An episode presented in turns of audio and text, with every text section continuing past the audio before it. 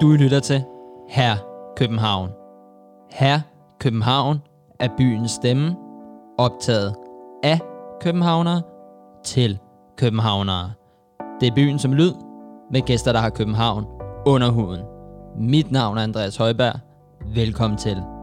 Denne podcast er lavet i samarbejde med vores mediepartner, Dont. Dagens gæst er uddannet psykolog, men valgte senere hen at følge i hans far og farfars fodspor. De var nemlig begge to guldsmed, og i 2012 beslutter han sig for at starte sit eget smykkefirma lokalt på Vesterbro. Vi optager som altid hos Don Studio på Gammel Kongevej. Og med det vil jeg sige velkommen til dig, Anders Forup, stifter af smykkefirmaet Handcrafted CPH og indhaver af designbutikken Lokal. Ja, goddag og tak. er du klar til at byen lære lidt bedre at kende? Det må man sige, det må man sige. Altså, meget glad for København, så det må være på sin plads at blive, blive hørt. Udover min præsentation af dig, hvem er Anders så? Ja, altså, øhm, hvem er jeg? Jeg, øh, jeg er meget, meget glad for, for København faktisk, hvorfor jeg også synes, det her var en, var en fed idé. Øhm, udover det, så er jeg faktisk uddannet psykolog, så noget helt andet, end jeg laver nu. Øhm, har en far, der er guldsmed, øh, og en bror, der også øh, roder lidt med det. Så, så det er ikke tilfældigt, at det er blevet den vej, men, men lidt.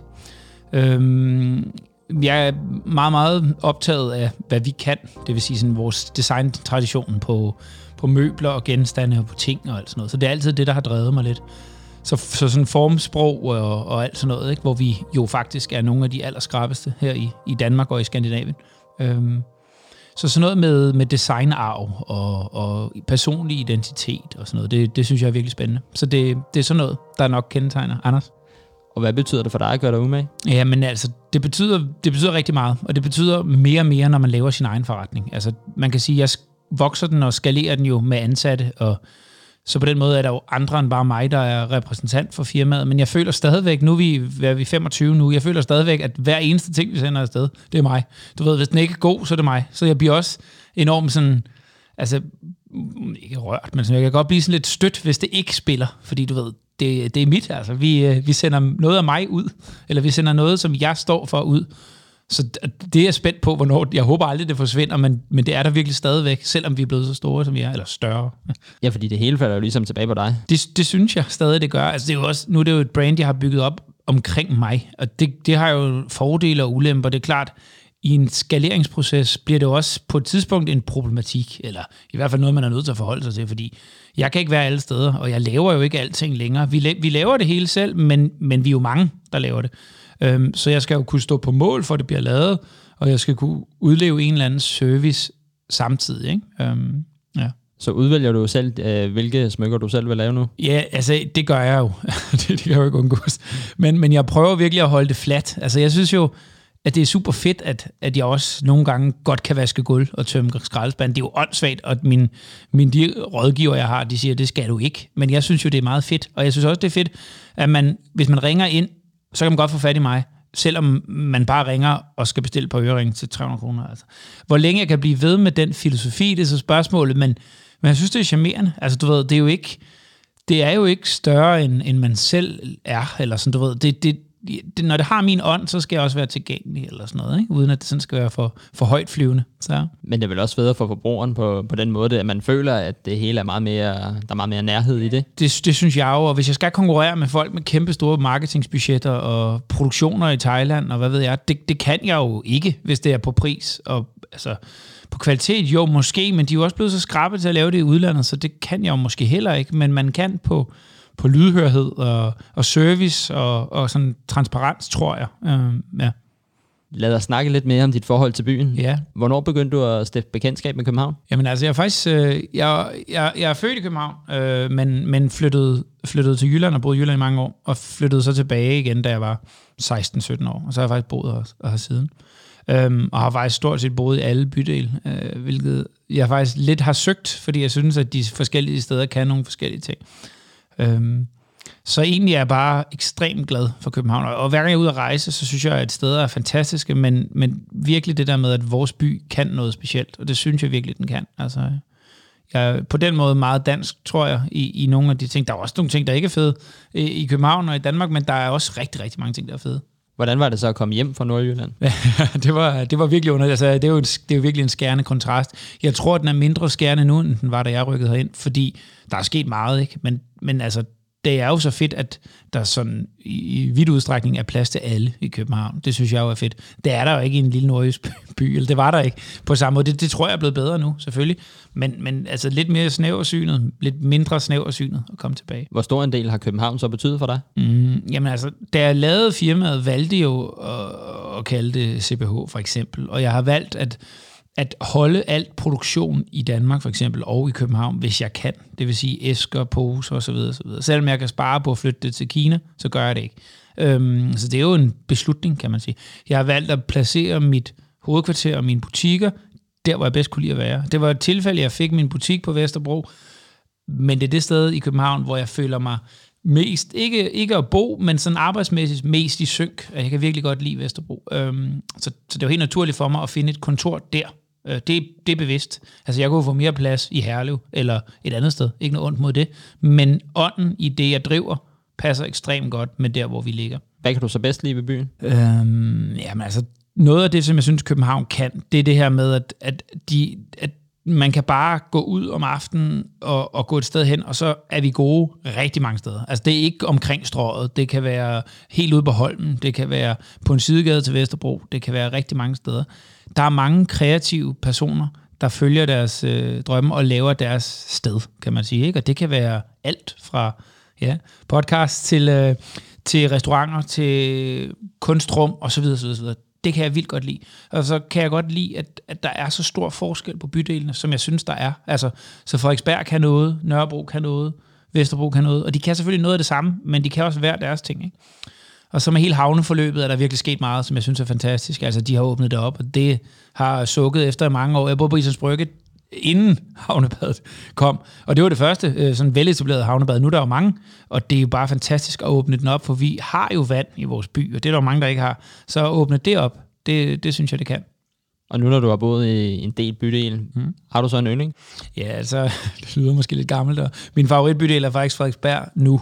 Det har det ikke altid været, men øh, jeg må indrømme, at jeg er, blevet, jeg er blevet mere ordentlig og regelret, og jeg kan godt lide, at der er styr på tingene. Og, så, så personligt er det nok min favorit. Forretningsmæssigt, driftsmæssigt, hvis jeg skal en tur ud og drikke øl, så er det nogle andre bydele, men, men sådan, som skal køre parallelt med min, øh, min sindstemning, så er det nok Frederiksberg. Men Vesterbro er også tæt på. Ja, det må man sige. Øh, og det er det jo blevet. Vesterbro er ved at blive mere og mere mondæn, selvom de ikke vil være ved det, så er der jo ikke langt fra længere, vel? Hvordan vil du beskrive din egen indre by? Øh, altså, hvad mener du? Marcel? Ja, din sjæl, hvis ja, du kan sammenligne ja, ja, den med noget ja, jo, jo, jo, det er en god idé. Øhm, altså, Marcel vil jeg sige, er et forsøg på at være rebelsk og kreativ, ligesom Nørrebro og Vesterbro og ja, nogle af de her nye ydre dele af København. Men øh, jeg er 60 år inde i, altså det har jeg altid været, så jeg, øh, jeg kan godt lide kunstmuseer, og jeg kan virkelig godt lide at få min morgenkaffe og min avis, og så på den måde er jeg, er jeg Frederiksberg, en del af Indre By, Christianshavn og så videre, ikke? så en blanding. De bedste københavnermænd? Uha. Det er arkitektskolen øh, ude ved kanonbådhusene, det vil sige bagsiden af arkitektskolen, øh, op mod Christiania, bagsiden af Christiania. Øh, nu er det blevet mere opdaget, men derude øh, sejle rundt i, altså sole sig på, på dækket bag der, eller sejle i kajak rundt derude, det synes jeg er det aller, aller fedeste i København. Altså, øh, der hvor hippie-kulturen møder det mere etablerede erhvervslivs, så hvis man er til en eller anden, har været til en eller anden åbning eller fanisering, og så og så køre derud. Altså, altså det, de der dele, mødet mellem det utæmmede og det tæmmede, synes jeg er det allerfedeste. Og det vil, det vil faktisk være så rigtig mange steder i København. Hvor lang tid har du sejlet kajak? Ja, men uh, det har jeg faktisk gjort længe. Nu er det blevet populært at sejle kajak, men uh, det har jeg faktisk gjort rigtig længe. Du gjorde det før, det blev mainstream? Ja, det gjorde jeg. Og, jeg. og jeg gør det ikke nær så meget nu, som jeg godt ville. Jeg, jeg følger en del, som elsker at sejle kajak. Jeg bliver helt dårlig over, at de har tid til det. Jeg har ikke tid til at sejle kajak længere. Så, så mit... Uh, mit håb er også, at når jeg får etableret min virksomhed bedre, uden at jeg selv er involveret i driften så meget, som jeg er, øh, at så vil jeg gerne dyrke nogle af de ting igen, fordi det er jo fantastisk, at du bare kan smide din kajak ud fra Christianshavn, eller hvor det nu er, og så sejle rundt. Og det kan du altså gøre. det kan alle gøre. Altså, hvis du er nogenlunde sødulig, det er jo ikke, du kan få nogen, der ikke er så svære at sejle. Nu synes jeg, vi skal have lidt musik. Jeg har bedt dig om at tage to tracks med her i dag. Mm-hmm. Så her er Bluesome Dairy med Lonely town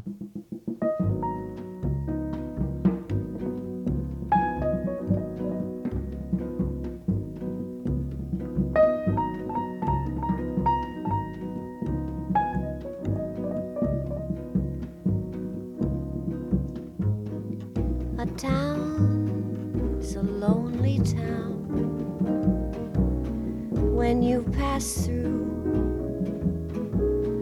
and there is no one waiting there for you.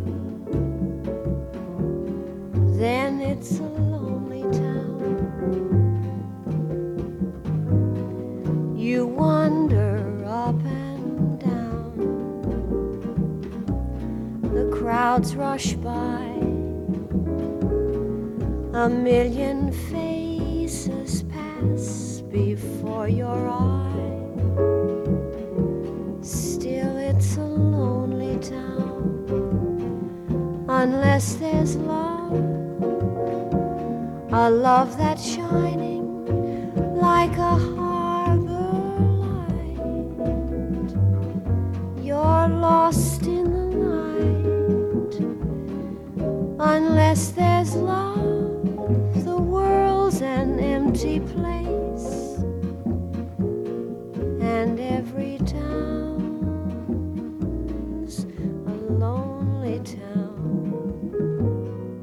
Har det her track haft en bestemt betydning for dig? Ja, altså, det har det. Øhm, generelt så, øh, så, så lidt, øh, lidt på bålet med, at jeg er 60 år, så øh, er min musiksmag måske sådan lidt meget jazzet, meget stille, øh, sådan øh, New Orleans, Paris, hygge. Øhm, og, og når jeg i starten var jeg jo mig selv i meget, meget lang tid og lavede alting selv, måske med lidt hjælp fra familien, så der var vi meget os selv. Der fyldte musik jo ekstremt meget for at holde motivationen op, ikke? Det var før man så Netflix. så nu der banker jeg bare Netflix af, når jeg arbejder, så det er noget andet. Men dengang der hørte jeg musik, ikke? Og, og, og der betød det bare meget med stemning. Fordi det er lidt ligesom København er, også har en stemning og en musik, eller hvad man skal sige. Så, så, så er der også noget i musikken. Og det, det, det går egentlig meget godt i tråd. Altså, uden at blive alt for, for højt flyvende, så, øh, så sådan noget med at cykle en tidlig sommermorgen i København, ikke? Det, er jo, det er jo noget af det samme, de forskellige ting kan. Nogle kan godt lide at cykle om aftenen, når der er helt stille. Nogle, der er ikke så mange, der kan lide at cykle i regnvejr, tror jeg. Men det er forskelligt, hvad man godt kan lide, og det er jo lidt det samme. Altså, det, det gør noget ved en. Når jeg hører noget musik som det der, og når jeg arbejder, så får jeg ro på. Så bliver mine deadlines måske lidt mindre hektiske, og så videre, så videre, så videre. Så, ja. Så hvis du skulle putte øh, byen København i en musikgenre, så ville det nok være lidt jazzet? Ja, det ville det. Øh, og det er jo den København, jeg er til. Der er jo nok mange, der siger, at det ikke vil være. Og, altså, jeg tror ikke, der er mange, der siger, at København er heavy. Men, øh, men du ved, man kan, jo, man kan jo mange ting i København. Men København har jo i nogle områder en lavere puls, tror jeg, end mange andre store byer. Det er i hvert fald mit indtryk. Øh, jeg kan godt lide den bevægelse, der er i København. Lad os snakke lidt mere om begyndelsen på din karriere. Mm. Har du nogensinde følt dig tvunget til at blive guldsmed, ligesom din far og farfar? Nej, det har jeg ikke. Øh, meget interessant spørgsmål, om jeg, har, om, jeg, har- om jeg har følt, at der var noget pres på. Faktisk modsat. Jeg tror ikke, der har nogen, der har forventet, at jeg skulle gå den her vej overhovedet. At det så er sjovt, er måske den, der, der er ikke, jeg vil ikke sige mest succesfuld, fordi begge to er betydeligt dygtigere, end jeg er, men den med størst salgsappel og måske brand sådan positionering og sådan noget, som jo betyder lige så meget som produkt. Altså ikke fordi vi ikke laver flotte produkter, det gør vi, men da jeg startede ud, var jeg ikke ret dygtig. Det er jeg jo blevet, fordi jeg kan omgive mig med nogle personer, der er sindssygt dygtige nu, håndværksmæssigt osv. Så, videre, så, nu leverer vi nogle produkter, jeg synes er super flotte. Øhm, og jeg kan ansætte nogle folk, jeg synes er fede. det er jo måske mit største privilegie. Øhm, så, så nej, intet pres overhovedet. Nærmest øh, chok over, at det er blevet sådan. Tror jeg nu, min far for desværre død. Men hvis han så det, så tror jeg, at han ville smile rigtig meget. Så hvor meget har du lært af din far?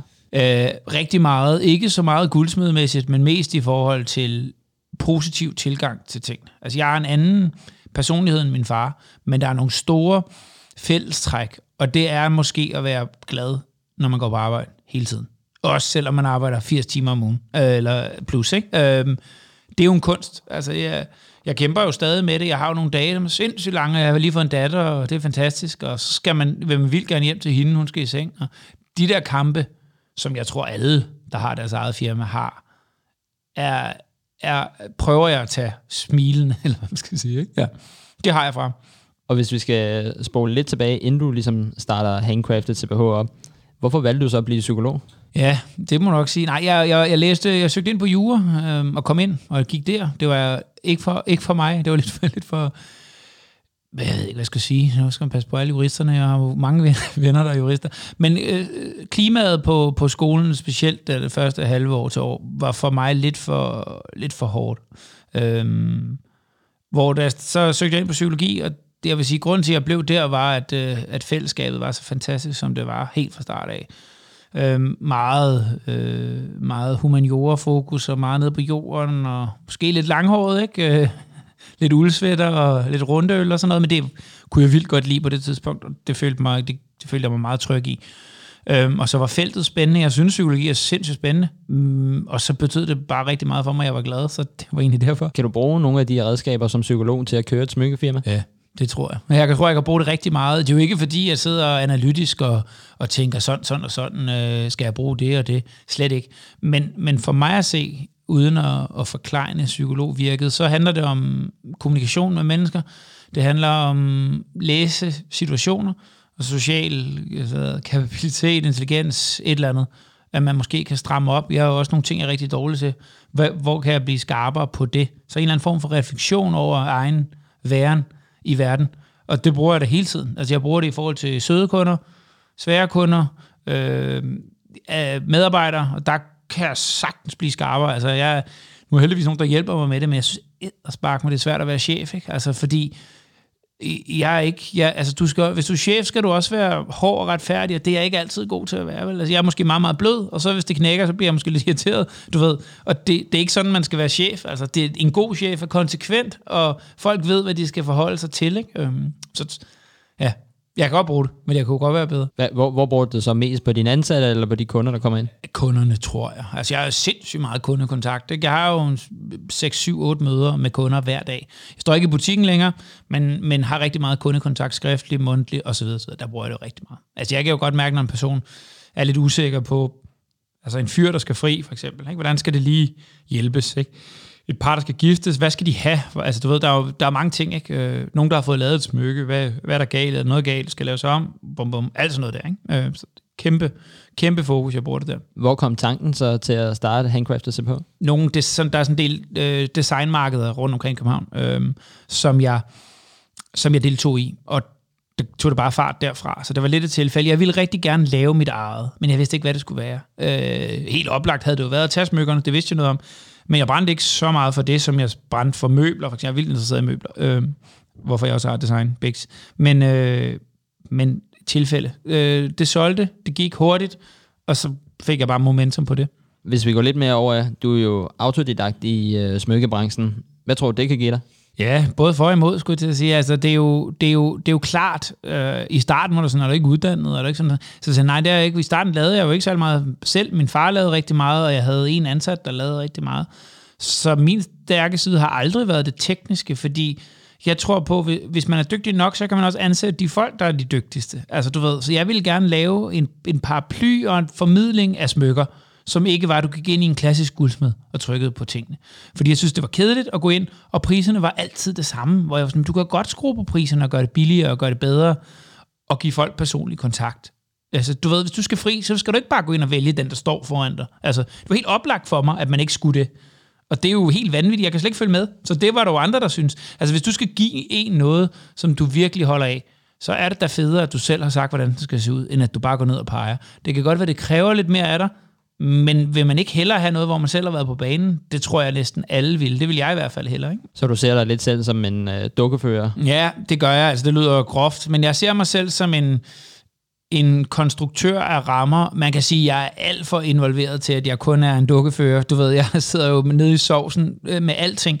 Men jeg ser mig selv som have, have nogle, nogle visioner. Det er jo lidt det samme med alt det vintage design, jeg selv og møbler osv. Jeg havde sådan lidt, Hvorfor går folk ud og køber nyt design for så mange penge, når man kan finde verdens fedeste sofa eller verdens fedeste stol brugt, og vi har det meget højere kvalitet, meget federe. Hvorfor er der ingen, der fik øjnene op for det? Og der er så sket rigtig meget også med det, og det er ikke min fortjeneste, men det er jo blevet langt mere populært at indrette sig med gamle ting. Men der er jo så meget sjæl i det, hvor nye ting er også fede, men det er svært at indrette et, et, et helt hjem med nye ting, og så tænker man, fuck, har fedt. Det, det synes jeg i hvert fald er svært. Hvilken følelse får du, når du laver smykker til andre mennesker, og hvilken betydning har det for dig? Mm, altså, det der med at få lov at lave noget til folk, synes jeg er det allerfedeste. Altså, man kan sige, det er svært nogle gange, for jeg får ikke altid lov at se folk få dem jo. Altså, du ved, heldigvis er folk mega søde til at skrive, mange, mange tak. Det er vildt fedt. Bum, bum, bum. Fordi det betyder jo vildt meget i min branche, at man ligesom kan få en respons på det, man laver. Ikke? Øhm, men det betyder jo alt. Det er når man tænker over det, reflekterer over det, så er det jo lidt ligesom det, jeg gik ind i psykolog virkede med. Altså gøre en forskel. Det gør man jo også her. Det kan godt være, at det for nogen er en materiel forskel, men det er jo stadigvæk, at du giver noget videre til en, eller du køber noget til dig selv, som du virkelig har tænkt over. Ikke? Så, så, så der er jo noget i det, kan man sige. Ikke? Hvordan er det så at være mand i en smykkebranche? Ja, det, det, jeg tænker egentlig så meget over, at jeg er mand i smykkebranchen. Der er jo en del, det er jo blevet ekstremt populært som mænd at søge ind som guldsmed. Så der er jo en del unge guldsmed, der laver smykker. De, mange af dem er måske en lille smule mere hippe, end jeg er. Eller sådan, øh, jeg har ikke noget mod mit bliver mere... Øh, jeg skal ikke sige sovs og kartofler, for det er det ikke. Men jeg kan godt lide at lave smykker til alle. Jeg behøver ikke at lave smykker til, til, det, til et piger, øh, pigerne eller et drengene i København. Overhovedet ikke. Hvis de kan lide det, jeg laver, vildt fedt. Men jeg søger det ikke. Jeg, bruger heller ikke, jeg giver heller ikke mine ting gratis ud til influencers og sådan noget. Ikke fordi jeg har noget imod det som sådan, men, men jeg synes bare, det er lige så fedt, når en eller anden mor gerne vil give sin datter et smykke, og hun har set det. Det må jeg indrømme. Der, øh, der tror jeg, jeg er en lille smule gammeldags på den måde. Altså, mund til mund, det synes jeg er det fedeste overhovedet. Altså. Nu bliver jeg så lidt nysgerrig. Når du ikke øh, giver noget ud til influencers og sådan noget, hvordan har du så næsten ramt 80.000 følgere på Instagram? Ja, ja, ja. Jeg var simpelthen bare tidlig ude. Altså. Jeg tror ikke, da jeg startede, var der andre. Altså, jeg tror, jeg var den første i min vennekreds, der fik Instagram, og min profil er jo min gamle profil, der er blevet lavet om til en firmaprofil. Øhm, jeg tror ikke, der var nogen andre på, så jeg havde jo, da alle andre startede på Instagram, havde jeg måske 10.000 følgere. Eller sådan noget. Og så har folk bare været sindssygt gode til at dele det. Og ved du hvad, i en tid, hvor man godt kan se, når noget er en reklame, så, så gider folk rigtig godt at gå ind og følge eller klikke på noget, hvor de skriver, hey, jeg har lige fået det her af min søster. Jeg er egentlig mega glad for det. Og de kan godt se, det der, det, det har de selv købt. Det har de selv lagt op. Der, det er ikke givet væk. Altså, de er egentlig ikke som noget, som sådan imod at give ting væk. Det er bare, kan man, og det er egentlig ikke på grund af pengene, men det der med, kan man få folk til virkelig at ville det? Ikke? Hvis man fik et udvalg af ting foræret, men hvis der er noget, man virkelig gerne vil, du ved, så er det jo federe. Det vil det jo altid være. Omkring det materiale, du bruger til dine smykker, tænker du miljøet ind der på nogen måde? Altså, det, det har jeg gjort fra start, og det er jo fedt, at, at alle gør det nu, men nu har jeg sagt lidt om det før, med produktionen, holde den lokalt og så videre. Men vi går faktisk mere og mere op i det, og vi er jo heldige, at smykker ikke fylder noget. Øh, smykker er ikke særlig svært at fragte rundt, æsker, du ved, så videre, så videre. Så vi er relativt let forurenende i forhold til alle mulige andre brancher, hvilket jeg synes er heldigt jo, fordi det er jo, det er jo et super svært skisme mellem forurening, og så at man også skal producere noget. Altså, det, det, er, jo, det, er, jo, det er jo det, vi lever af, ikke? og det er jo en kæmpe kamp. Men ja, alt fra æsker, poser, genbrugsguld, sten fra certificeringer osv. osv. Heldigvis er det ikke meget dyrere at gøre det her, så det har været et let valg for mig at træffe. Hvis det nu havde været dobbelt så dyrt, som det jo er for nogen, der kan jeg godt forstå, at det er svært valg, fordi vi vil gerne støtte. Jeg vil gøre alt, jeg kan for naturen, men jeg skal også have et firma, der kan overleve. Så det er jo en, en balancegang, og det ved jeg, det er for mange. Hvis, øh, hvis det nu var dobbelt så dyrt, mm. vil du så stadigvæk gøre det, eller vil du så måske sætte priserne lidt op, eller ja, hvordan vil det du... vil jeg nok. Men nu er jeg også en størrelse, hvor jeg på en eller anden måde kan tillade mig det bedre. Der, der er gang i den og så videre, så nu kan jeg godt. Men det er, jo, det er jo et andet spørgsmål, som jeg vil se anderledes på, hvis det var. Altså, jeg vil gøre meget for det. Lad mig sige det sådan, men det er klart, det, det skal jo også være beko- på bekostning af, at det kan lade sig gøre. Selvfølgelig. Hvor vigtigt er det for dig, at din kunde kan mærke, at, øh, at dine smykker de bliver lavet i hånden, og måske lokalt på Vesterbro? Ja, ja. Altså, jeg synes, det er ret vigtigt, at smykkerne er håndlavet. Og det er jo både for og imod. En, et, et konkret eksempel er, at nogle kunder synes, at det, ser, at det ikke er perfekt nok. Fordi de smykker, de er vant til at købe, de er støbt, de kommer fra Østen, og de ligner hinanden 100% altid. Det er sværere at gøre det i hånden. Altså, det er bare et faktum. Selvfølgelig kan man, men, men så kan man måske ikke holde prisen, fordi så skal man sidde og file i 100 år på det samme smag. Så ikke, at jeg fremelsker varietet, men jeg, jeg, jeg, jeg bifalder det på en eller anden måde. Og så siger jeg til de kunder, der har det sådan, at de ikke er til det, så siger jeg, det er helt okay, men det er sådan, produktet ser ud. Du er meget velkommen til at gå ned, hvis nu er en ring, selvom du kan finde en anden variation af den samme ring, men den kan variere med en millimeter, eller sådan noget i den stil. Det, det kan det. Og det er jo det er ikke det, man betaler for, men det er ikke en fejl, hvis det giver mening. Jeg har også taget track med her i dag, mm. og det er lidt øh, Vesterbro-inspireret. Ja, ja.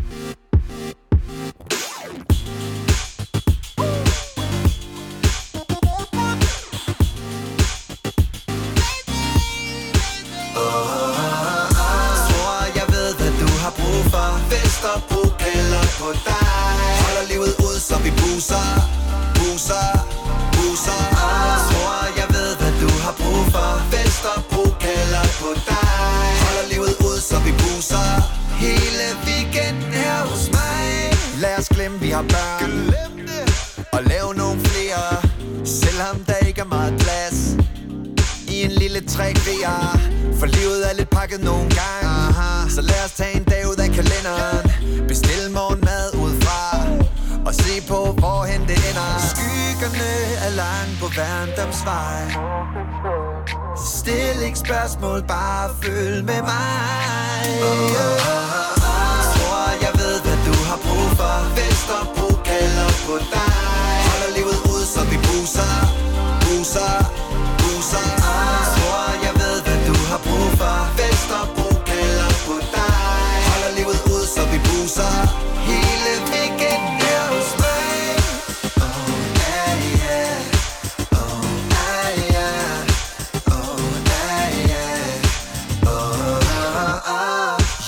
hvordan du smiler. Og det er ikke et sjældent syn. Nej, vi burde danse noget mere. Specielt når vi bor midt ind i byen yeah. Så lad os hænge lige her. Bare tænder, lad os få en omgang til. Jeg behøver ikke at sige mere Så fortæl mig, hvad du vil Hvad du virkelig, virkelig vil. Skyggerne er langt på Værndomsvej. Stil ikke spørgsmål, bare følg med mig.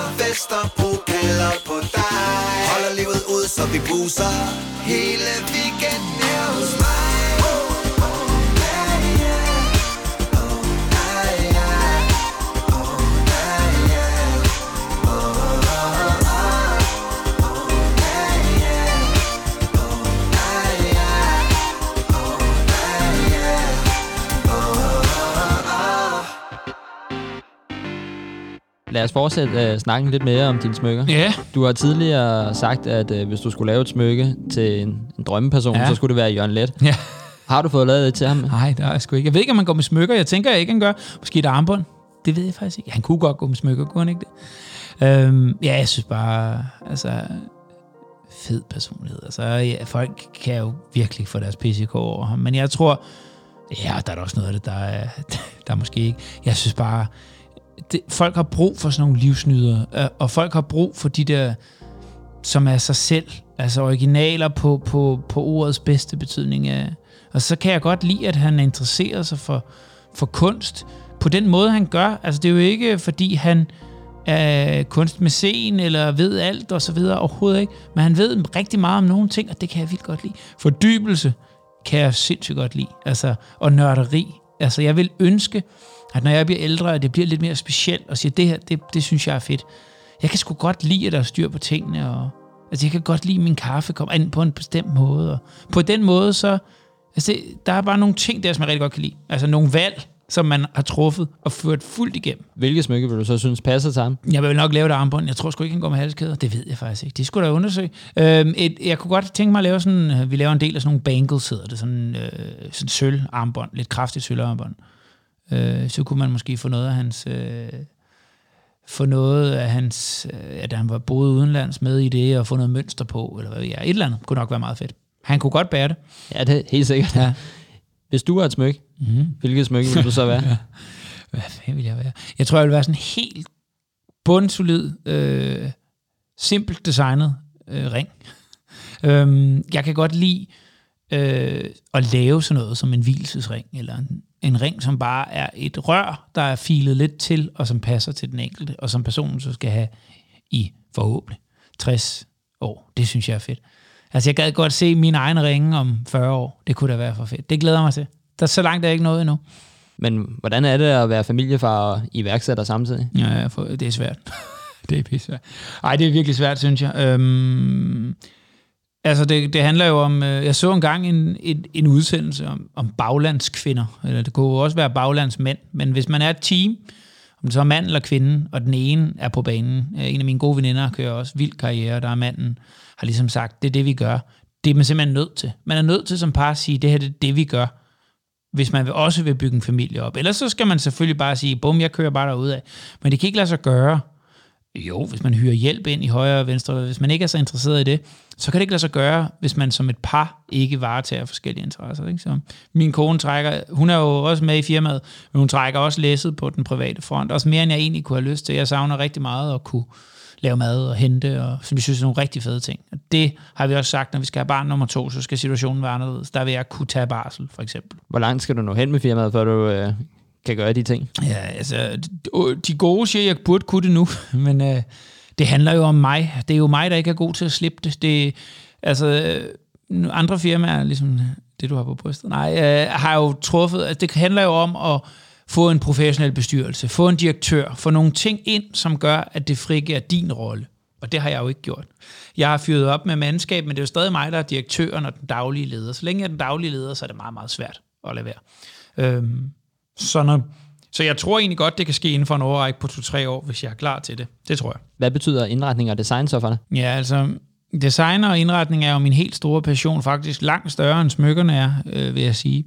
Du ved, der for mine butikker, jeg tror, at mange synes ser fede ud. Jeg kan godt lide dem i hvert fald. Altså, du ved, jeg er helt vild med, med den der design-tradition, som jeg nævnte lidt i starten. Jeg synes, det er fantastisk, hvad vi har. Altså materialebevidsthed, træ, messing, kover, og det jo går videre i sølv og guld, som jeg arbejder med, men patinering, udvikling, alt sådan noget. Ikke? Øhm, det betyder virkelig, virkelig meget. Så, øhm, så ja, det betyder ekstremt meget. det, det er blevet min helt store hobby, øh, også i mit liv. Så er det udelukkende kun derfor, du kaster dig ud i at begynde at lave møbler? Mm, jamen, jeg, nej, altså møbeldelen, nu er det ikke, jeg laver lidt, men ikke så meget, men jeg handler og gør mig i det.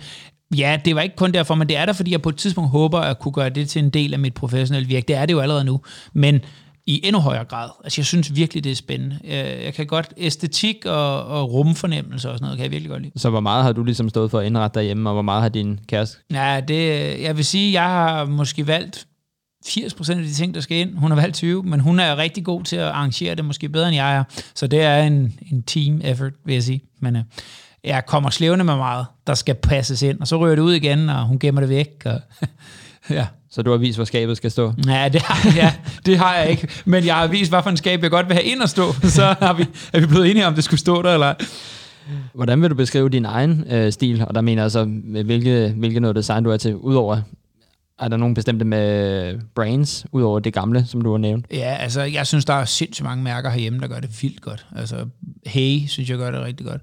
Øh, der er ekstremt mange, der er, der er der, der er faktisk en kæmpe bevægelse, synes jeg. Det er også inden for mode, det er inden for ja, alt muligt. Jeg, jeg har en forkærlighed for sneakerfirmaer. Jeg synes, der er nogle sneakerfirmaer og sneakermestre, der gør det rigtig godt.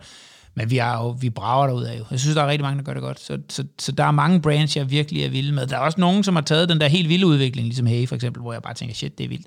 Altså, hvor der, der bliver strøget lidt øh, bestseller ind over, og så, og så, og så, men så imponerende at kunne køre noget op på den måde, synes jeg er fantastisk. Altså. Flot. Jeg har også læst lidt, at øh, du godt lide at gå på loppemarkedet. Hvilken følelse får du inde i kroppen, når, når du går på loppemarkedet? Jamen altså, jeg, jeg går rigtig meget på loppemarkedet, og jeg tror faktisk, at loppemarkedet holder mig lidt grounded, eller hvad man skal sige, i et meget travlt liv. Så det der med at stå klokken 6-7 stykker lørdag søndag morgen, inden jeg skal på arbejde om lørdagen, og bare øh, rode i kasser og finde ting til 25 kroner, det er vildt fedt. Og jeg tænkte, jeg bliver træt af det, når jeg får barn. Jeg bliver træt af det, når jeg får travlt med firmaet, og det er bare overhovedet ikke blevet. Hvilket er, er ret fedt, fordi du ved, det er, du står der med alle andre. Der er ikke noget høj, lav vækst. Ikke noget. Der er ikke nogen, der ved på det loppe måske tre. Der er ikke nogen, der ved, at, jeg har, at vi har et relativt stort, velfungerende firma.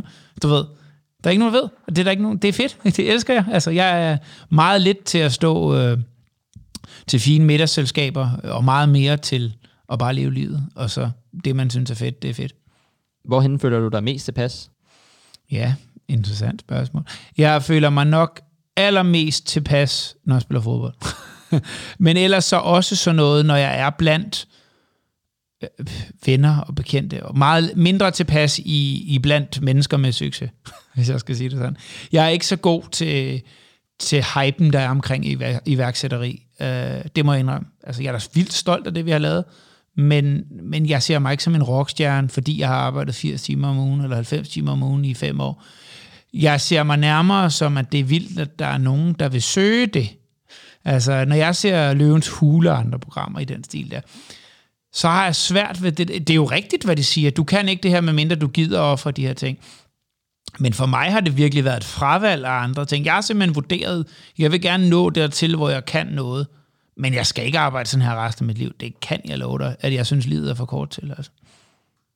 Nu når du har nævnt, hvor du ligesom føler dig mest tilpas, hvad kan du så godt lide at bruge din fritid på? Er det fodbold? Ja, Eller? ja, altså min fritid er øh, antik, auktion, café, fodbold. Så loppemarkeder, antikhandler, øh, auktionshuse og fodbold. Det er stort set alt, hvad jeg gør. Jeg drikker strik, ekstremt meget kaffe, køber rigtig meget øh, kunst og spiller rigtig meget fodbold. så jeg, jeg laver ikke andet, faktisk, så passer mine unge. Og så her til, til sidst i, omkring din karriere. Ja. Hvor stolt er du at kunne leve af det, du brænder for? Altså, jeg synes jo, det er fantastisk, at vi er nået hertil. Super surrealistisk. Altså, jeg, jeg føler jo ikke, det er mine penge, jeg tjener. Det lyder absurd, men der sidder 25 mand, der får løn, som har børn og sådan noget, på grund af det, jeg laver, eller vi laver. Det er skørt. Det er vildt skørt. Så det er jeg da super stolt af. Lyder lidt åndssvagt, men faktisk mere stolt af, at jeg kan betale løn til andre mennesker, end at jeg kan trække pengene ud til mig selv. Hvilket jeg tænker er en meget sund holdning at have, men det synes jeg er monsterfedt. Det må jeg indrømme. Jeg synes, vi skal tage det andet track, du har haft med. Gerne. Øh, så her er et nummer, jeg ikke er så god til at udtale, men det er med Bo Kaspers Orkester. Yes.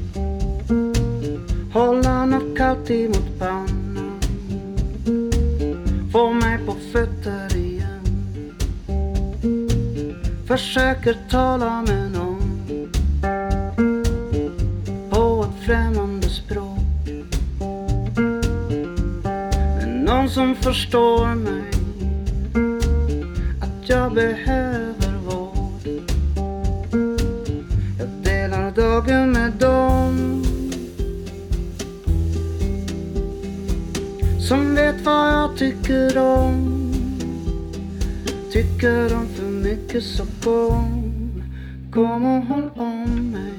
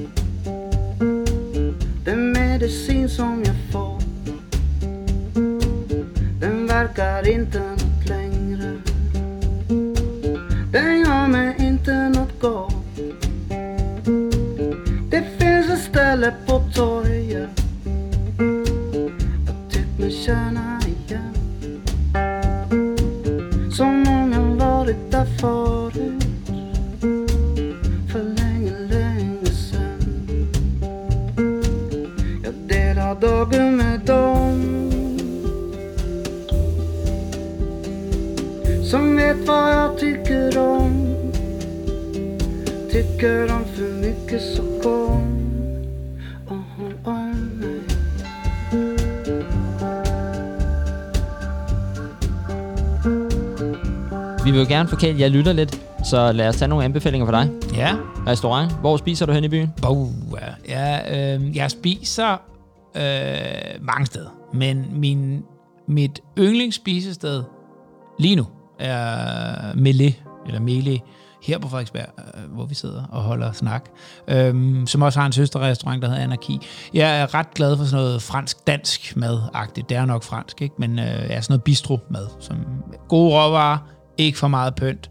Jeg er ikke til, hvis det bliver for højgastronomisk. Øh, så ja, Og hvad får du derinde? Jamen, jeg spiser faktisk alt muligt, men de er sindssygt gode til, til årstidens grønt. Ikke? Så det er sådan noget...